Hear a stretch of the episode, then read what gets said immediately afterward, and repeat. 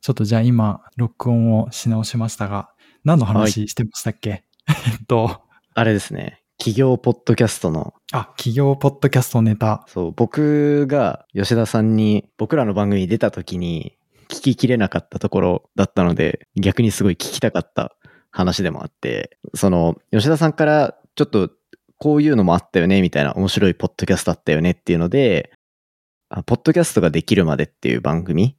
でやってた、うん、うん、聞いてました。はい。うんあの、ホストがコンさんっていう僕のもう友達がやってて、で、ゲストにう、ん。もう、ポッドキャストのスターお二人ですよね。しだらさんっていうあの、幻冬者の新しい経済とかやってるしだらさんと、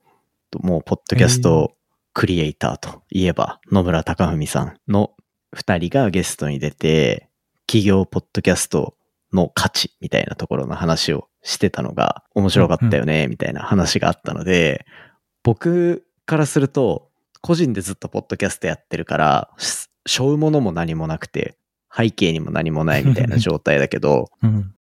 逆に。吉田さんはもう、ポッドキャスト黎明期みたいなタイミングから、白金工業 FM をスタートさせてるわけじゃないですか。うん、うん。そう。そこの目線で、その企業ポッドキャストって、どういう価値ありそうみたいなのを、どう感じるんだろうなと思って、すごい聞きたい。なるほど。僕でもこれ僕もマジで語れるほどなんか意志があるわけではないんですけど、そうですね。黎明期。そんなになんか黎明期でもなかった気がしますが、まあでも、そんなに、でもあれですよね。企業ポッドキャストって、なんか一時期ポッドキャストが次来るぞってすごい言われてた短い時期がありましたけど、もう最近聞かなくなってきて、その時にでもやっぱり、あの、各企業が今までって、こう、ブログを、オウンドメディアとしてブログをやったりとか、なんかニュースレターを出したりとか、うん。まあ、はたまたミーティーみたいな感じでカジュアル面談をやったりとか、いろんな企業との接点作るっていうのに、こういろんなメディアを使われてましたけど、まあ、その流れの一つとして企業もポッドキャスト配信みたいなことをするっていうのをやった企業が、その時増えてて、で、うん。未だに続いてる企業っていうのも少なく、あの、結構やっぱり途中でなんとなく終わっちゃったみたいなところはありますけど、あってっていう時代感の時に、まあ半分趣味で始めたっていうのがあって、あれはでも今考えると確かによくそんな、あの、非公式とはゆえ、まあ、OK してくれたなっていう会社の懐みたいなのが、懐の広さがあるかもしれないですけど、最初はあれなんですよね。一応ちゃんと広報の人が、そのエピソード出す前にチェックさせてくださいってなってて、はい。その 1時間ぐらいこんな感じで喋った 無駄話みたいなのを広報の人が広報チェックということで聞いて、なんか OK ですみたいなことを してもらってたんですけど、なんか自分も、その、俺、俺が喋ったこの1時間をチェックしてくれっていう、もう物理的に倍速で聞いても30分かかるようなものをチェックしてもらう申し訳なさと、うんまあ、正直広報の人たちもそんなにやりたくなかっただろうなと思って、まあと途中からはなんかもう信頼関係のもとで、もうチェックなしでも出していいですかみたいな感じでやってたんですよね。。うん。うん。とか、あとでも自分もその当時思ってたのは、なんかやっぱ受託分析ってすごい外から理解されにくい仕事なんで、まあ、とにかく中の人たちがこんな感じの人がいて、こんな楽しげな、こう、モチベーションとかで働いてるっていう、マジの生の声、文字通りの生の声みたいなのを伝える必要があるんだろうなって思って、そういうのに絶対うってつけじゃんっていうのと、あとはやっぱりさっきのリサーチャットみたいに、こう、その分野のプロの人たちが話す話って絶対、まあ、聞いてくれてる中の一部の人にはめちゃくちゃ面白いと思ってうん。刺さるはずだっていうのもあって始めたとか、あと、もっともっとでも、あちょっと話変わるかもしれないですけど、企業ポッドキャスト系の文脈で僕はもっと感動したのは、あの、僕が始めるよりさらに半年か1年ぐらい前に、あの、ボイシーのオフィスに遊びに行かせてもらって、え。代表の尾形さんとかと話させてもらった時があって、その時って、ボイシーが、あの、あれだったんですよね。各企業の中に、その有料のサービスとして、社内ラジオみたいなのを、ボイシーのプラットフォームで、その、社内、社員の人だけが聞ける形で、クローズドな形で、こう、社内ポッドキャストをやれるサービスみたいなのを始められてて、それも聞いた時に直感的にめっちゃいいなと思ってて、要は使い方としてはなんかお昼休みの1時間とかに社長がこう最近何を思ってるとか、役員の人がこういう風に会社したいんだよねみたいなとか、あとはまあ普通に自分の身の回りの家族の話とかプライベートの話を聞いて、その社員同士のこうつながりを深めたりとか、あと偉い人が何考えてるか分かんないっていうよくあるあの問題をまあ直接的に解決しようみたいな使い方として結構ん重宝されてるよって話されてて、いや、マジでそういう使い方なんだわと思ってて。絶対そういうのが必要だわと思ってて、でもそれって別に社内に閉じずとも、社、社外と社内のつながりっていう意味でも、まあほとんど一緒の役割を果たすと思うんで、なんかその辺が絶対にいいと思ってたんですよね。もうやらない理由がないみたいな感じで、はいはいはい。うん、それを会社の中でもずーっと言ってて、でも別にそんな、じゃあ良さそうだからポッドキャストしましょうみたいにはならないんで、やっぱり誰もしたくないんで、基本的には。ポッドキャストなんて。じゃあなんか半分趣味で、いや、勝手にやりますけどいいですかみたいな感じで始めた。みたいな感じでしたね。うん。かいや、すごいな。その頃のボイシーってそういう、あれなんだ、方向性だったんだって初めて知ったし。そうですね。うん、めっちゃ昔のボイシーなんで、まだあの、有料のプランみたいなのが個々人の人たちも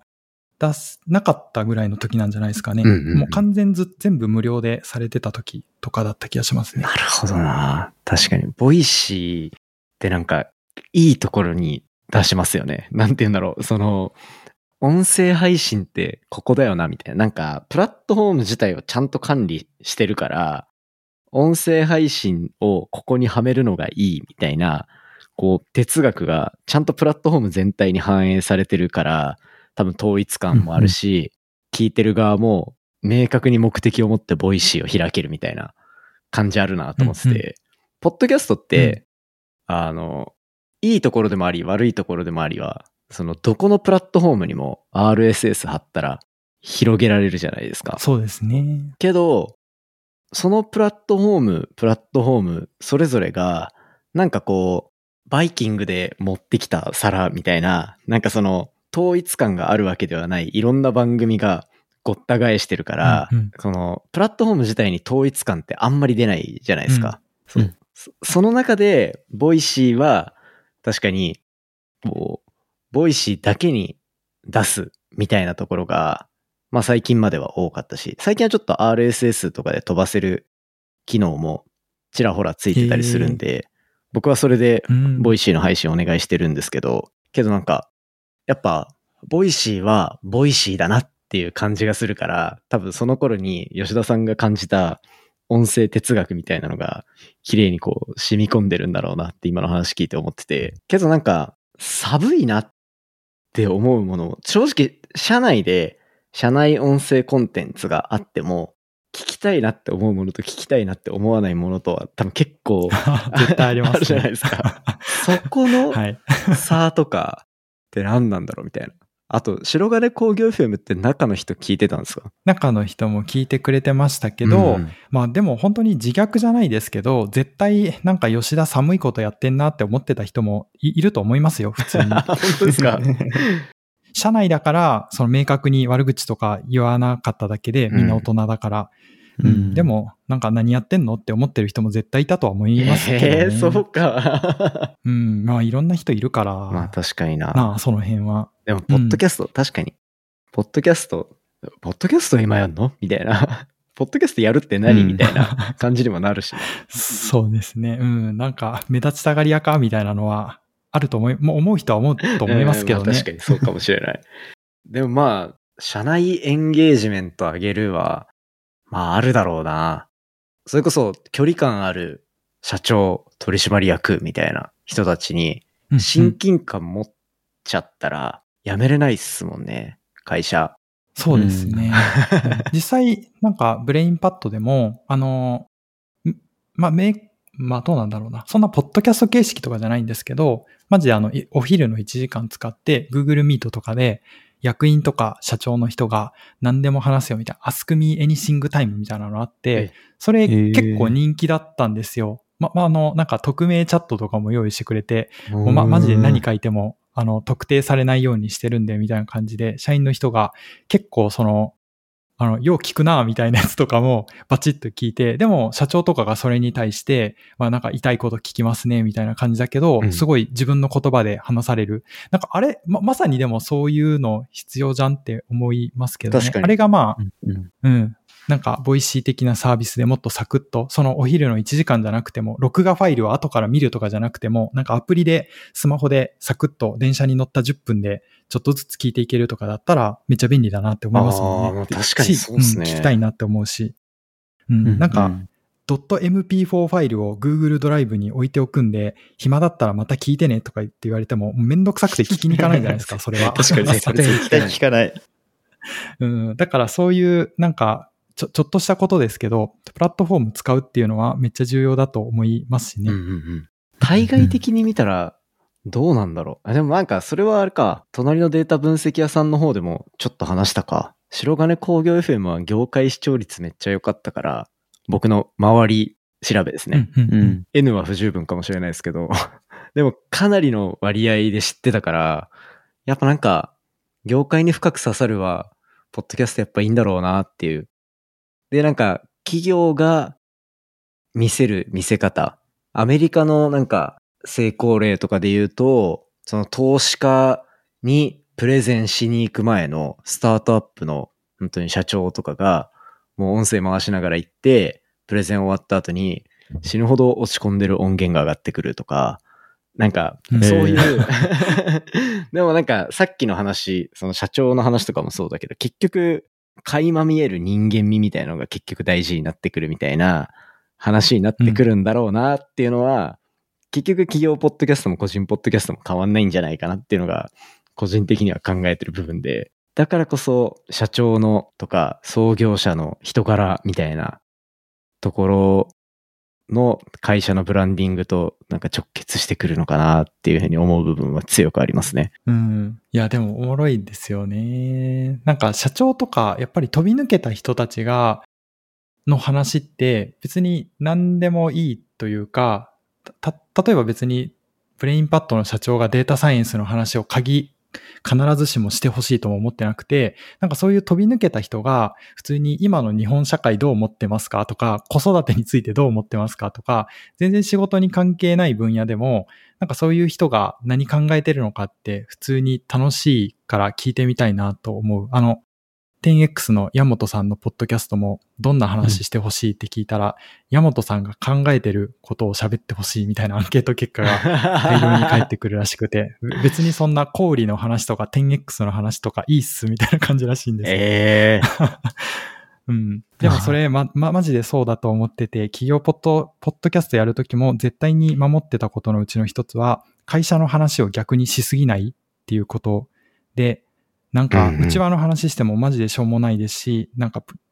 あの、ブレインパッドでこういう仕事をしてますみたいな話をたくさんしても、全然つまんないと思うから、うん、企業ポッドキャストだけど、企業の話をしてはいけないみたいな、塩梅が難しいですね。ええー、番組聞いて、番組好きになって、その人を好きになって、その人が、まあ自分で選んでいる会社ってどこなんだろうぐらいの奥にある感じですよね。うん。なんか本当に白金 FM 聞いてもらってた人で知りたかったのは、そういう、そういうところにいる、まあずっとデータサイエンスしてる社員の人たちが、今のデータサイエンスのトレンドで面白いと思ってることとか、なんか今、うん、この論文が熱いと思ってるなぜならっていうのを聞きたいとか、全然別に業務の話ではないと思うんですよね。うん、コンテンツの、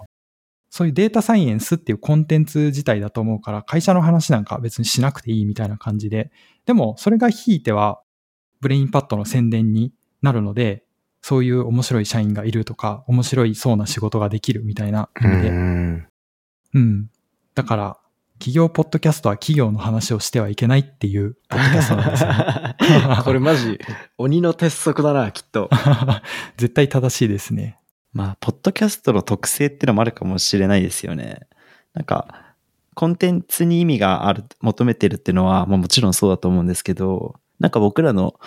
データ分析屋さんの方でも、なんか、ポッドキャストに関する論文とかの紹介で、なんか、ポッドキャストってそのリスナーだったり、その人を応援したいっていう力がすごく強いというか、そういう特性があるよねって話をしていて、一回ハマればもうすごく長く聞いてくれるメディアだよっていうのが、あれ、ネイチャー論文でしたっけ？で出てたんですよね。っていうところもあるので、そう。なんか、その人の話してるコンテンツっていうのももちろんそうなんだけど、まあその人が、その人が喋るからっていうところにやっぱり意味があるのかなっていう。で、聞いてる人たちも、まあそこにすごく、なんか興味を持ってくれるっていうか。だからだからこそ自分の会社のこととかを話されてもあんまり興味がないとか。っていうふうに、そういう話なのかなと今の話を聞いてて僕も思いましたね。うんうん。ネイチャーじゃなかったかもな、そうですよね論文。ほら、また違うの言ったら炎上しちゃうからさ。怒られちゃう。科学系のミスはやっぱりプロの人たちからは許されにくいっていうのがありますよね。業業界的なこう厳密さを取るが学問だからっていうのはあって。そう。まあそういう論文の紹介があったよっていうとこですかね。うんうんうん。でもそのコンテンツからパーソンへみたいな話もありますよね。最初やっぱりひたすらこう役に立つ情報みたいなのとか、人がまあ収集するのがめんどくさい情報を代わりにキュレートしてこうニュース的にお届けみたいな、そういうのからこうだんだんユーザーがついていって、でも次第にそういうのを日々発信してくれてるこの人は誰なんだろうみたいな感じで、その人自身に興味が移っていくみたいなうん感じで、そうう。いんや、そのステップを僕間違えたから、一回ポッドキャストの賛否が一気に分かれたんですよ。なるほど。最初の、今、多分僕が自分の話を宇宙話の中でたくさんしても、多分割と受け入れてくれる人は多いんですけど、もう染みついてるから。けど、僕、そのゴリゴリに自分の話と宇宙を半々ぐらいでやってた頃って、あの、100回とかなるほど200回ぐらいまで。ええ100回してもダメって感じだけどな。十十分でしょって思うけど、偉いリスナー厳しいなと思う。いや、まあでも。もあの、なんかその、過ごした、一緒にリスナーと過ごした時間で言うと割る7なんで、回数は確かに多いけうんうど、1日10分だから、1週間に1回1時間の番組上がる人と、接触してる時間は変わんないんですよね。ってなってくると、割る7とかだから、うーん、なんか、まあ言うて、す数ヶ月ぐらいだし、半、ほとんどの人は、最近聞き始めたみたいな人とかも多かったりするから、そう自分を顔を出すタイミングが早すぎたっていうパターンで、多分賛否両論の声が飛んできた可能性はあるなって今ちょっと反省した。うんいや、でも、一方でですよ、1000回目放送になったら、1000回達成した人が今何を思ってるかっていうあの1000回目の放送とかも絶対聞きたいやんってなるから、いや、そうですね。うん、完全にそこはもうパーソンになりましたよね。なりました、なりましした。でしかももう、パーソナルな部分を、ひた隠しにして200話ぐらいをやってきたから、前、うんその、初期の頃から、半分自分の話してた頃から聞いてる人とかは、お前いつになったら自分の話すんだみたいな。になってたところで、ありそう。千みたいなところで、ドカンって自分の話したら、それはやっぱり、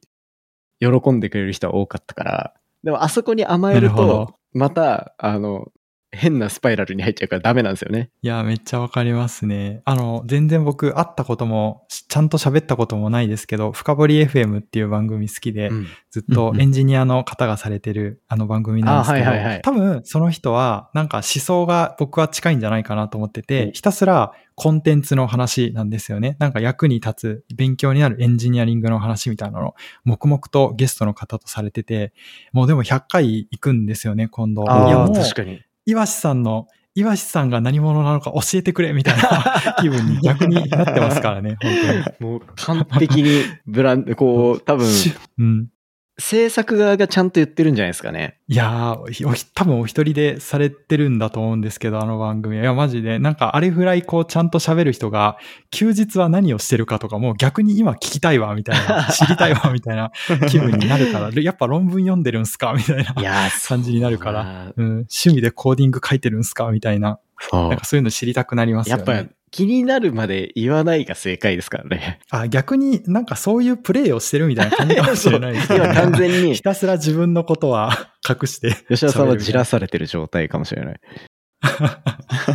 僕はだからそれの脅迫観念があるから、こう、すごくずっと自分の話はもう極力しないっていうのそうをやってたんですけど。そうなんですよ。うん僕、この、隣のデータ分析屋さんで、それを、バリュー中毒っていうワードをつけて、あ、そういうことですか？なんか、その、ば吉田さんはバリュー中毒ですかっていうコメントをもらってましたけど。あ、そう。そういうことです。なんかまあ僕から見ると、そうね、ジョッジは圧倒的にバリュー中毒なんですけど、吉田さんも やっぱりインプットもすると思うんですけど、まあ、どこかにアウトプットしていかないといけないのかなって、そのアウトプットするときは、まあ自分の話よりかは何か人のためにならないといけないのかなと思ってる側の人間なのかなと思ってて、まあこれをバリュー中毒って言うんでめちゃすけど。くちゃ思ってます。えーそれ一般的な、なんか、は流行ってる言葉ですか？あ僕初めて聞きました。佐々木、佐々木の造語です。なるほど。いや、バリュー中毒使っていきますよ、じゃあ 僕も。そう、バリューのない話を電波に乗せていいものかっていう、そういうことか。いやめっちゃも思ってます。超思ってます。もうじ自分のメッシするみたいな感じですよね。メッシをそうメッシそれぐらいまあ本当に別に吉田のこと自体はその誰も興味ないでしょって思ってやってるし、まあ大体でもそれが当たりだとも思うからやってますけど、バリュー中毒。でもバリュー中毒よくないですよね。なんかすごいその植物的な感じがして、なんかそれをやった先に何が残るんかっていう気持ちも。してきますしね。ただ、やっぱ、僕らこう、データを見るじゃないですか、仕事で。うん。で、これ、すごい残酷なのが、その、1000話にかけて200話ぐらい自分の話をしなくなったっていう話したじゃないですか。はい、はい。あれ、Spotify の人と話して、一旦まあなくてもいいと思いますけどね、みたいになって消したんですよ。そういうマネジメントというか、アドバイスもくれるんですね。ポッドキャストやりながら、独占配信になってる自分の話、自分の話はしなくていいよって言われたっていう。あ、いや、そこまでその明確には言わないんですけど、あはいの、はいはい。もっと宇宙の純度を上げていくみたいな、こう、ほぼ、ほぼ言われてるに近い。なんかまあ、だから最初は、これめっちゃおもろい。ずっと聞いてくれてる人は、その変わっていく変遷を見てるんですけど、あの、ポッドキャスト自体が自分の宣伝のメディアになるっていう風に思ってる部分もあったから、自分の話して宇宙のトピックを話すっていう順番で最初は喋ってたんですよ。うんうんそうすると、うんうん。宇宙の話聞きたいやつ嫌がおうでも俺の話聞くだろうみたいな。っていう持っていき方だったんですけど、うん。Spotify の独占配信に切り替わったら、あそこで落ちてる人結構いるっぽいんで、一旦後ろにしましょうかはい。みたいな、なるほどな っていう話になって、後ろに持ってって、で、ずっとやってたら、まあ確かになんかちょっと数字良くなってきたなっていう。もう数字に言われたらさすがに納得せざるを得ないみたいになって、で、うんいざなくして、それからまたさらに半年ぐらい経って、なくして、自分の話の部分を。ってなったらう、ん増えるんですよね。新規がどんどん積み重なっていくんですよ。再生回数が。へえ。うん無念だけど、まあリスナーからしたら本当そうですよね。お前が何者かは興味ないから、早く本編の話しろって感じ。ですもんね。うんまあ、世知辛い言い方をすると。そうなんですよ。すごいでも、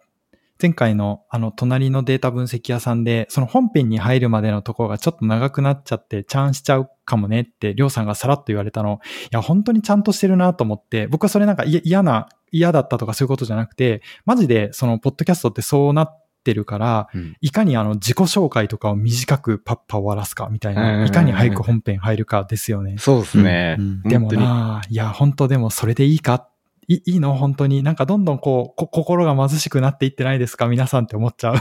自分も、そうなんですよ自分を。棚に上げてですけど。でもこれ、いろんなポッドキャスト、伸びてるポッドキャストとか聞いて、僕学んで、ポッドキャストの見せ方というか、自分の見え方の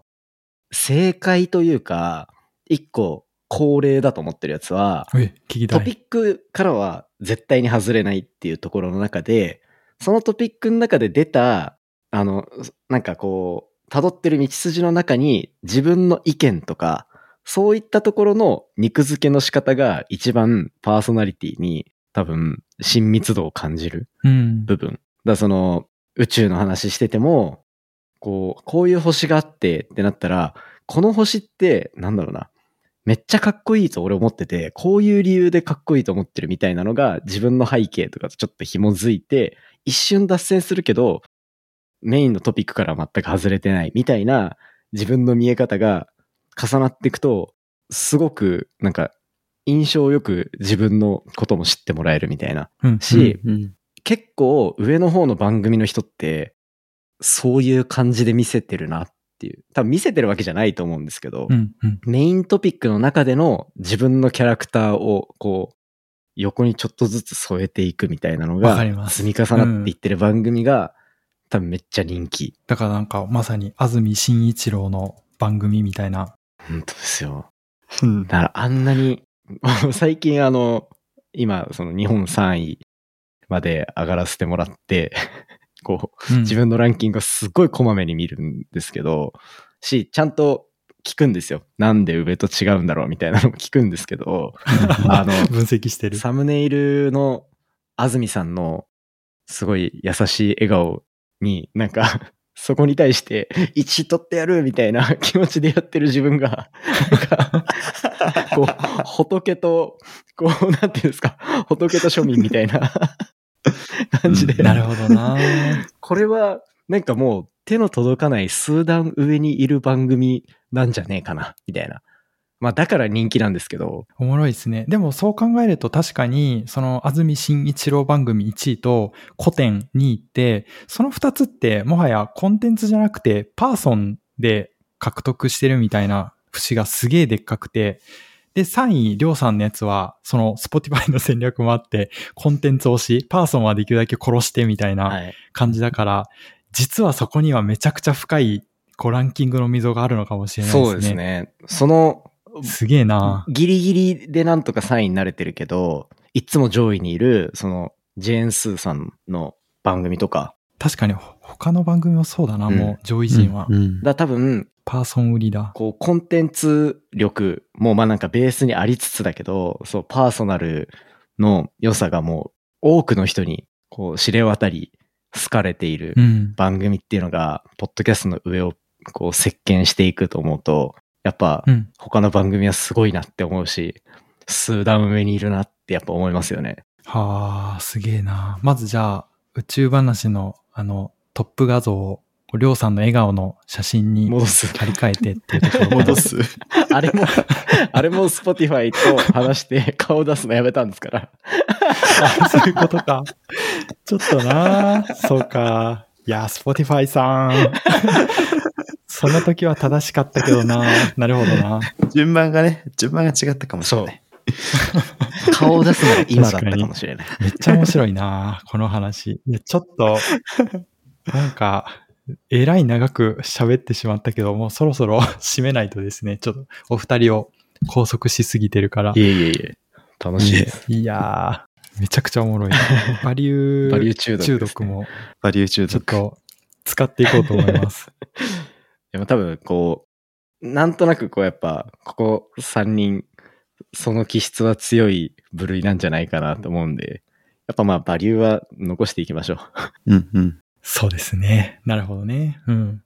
うん。いや、本当は、ちょっとこの文字起こしと音声合成みたいなのもあった後の世界、うん。まあ、あと LLM みたいなものが、もうちょっとこう、キャラクター付けみたいなのもきっとできていくから、確かにそういうのができた世界の後に、まあ、それでもこんな声のメディアなんて残んのかみたいな話話とかもしたかったけど、もうそれやるとマジでもう3時間いっちゃうから、これちょっといつかのお題に置いときましょう。はいはい。じゃあ、じゃあすごい長い間ありがとうございます。超楽しかったたで。です楽しかったです。はい。では、ありがとうございます。今回は、隣のデータ分析屋さんのりょうさんとたっちゃんさんでした。ありがとうございました。ありがとうごありがざいました。とうございました。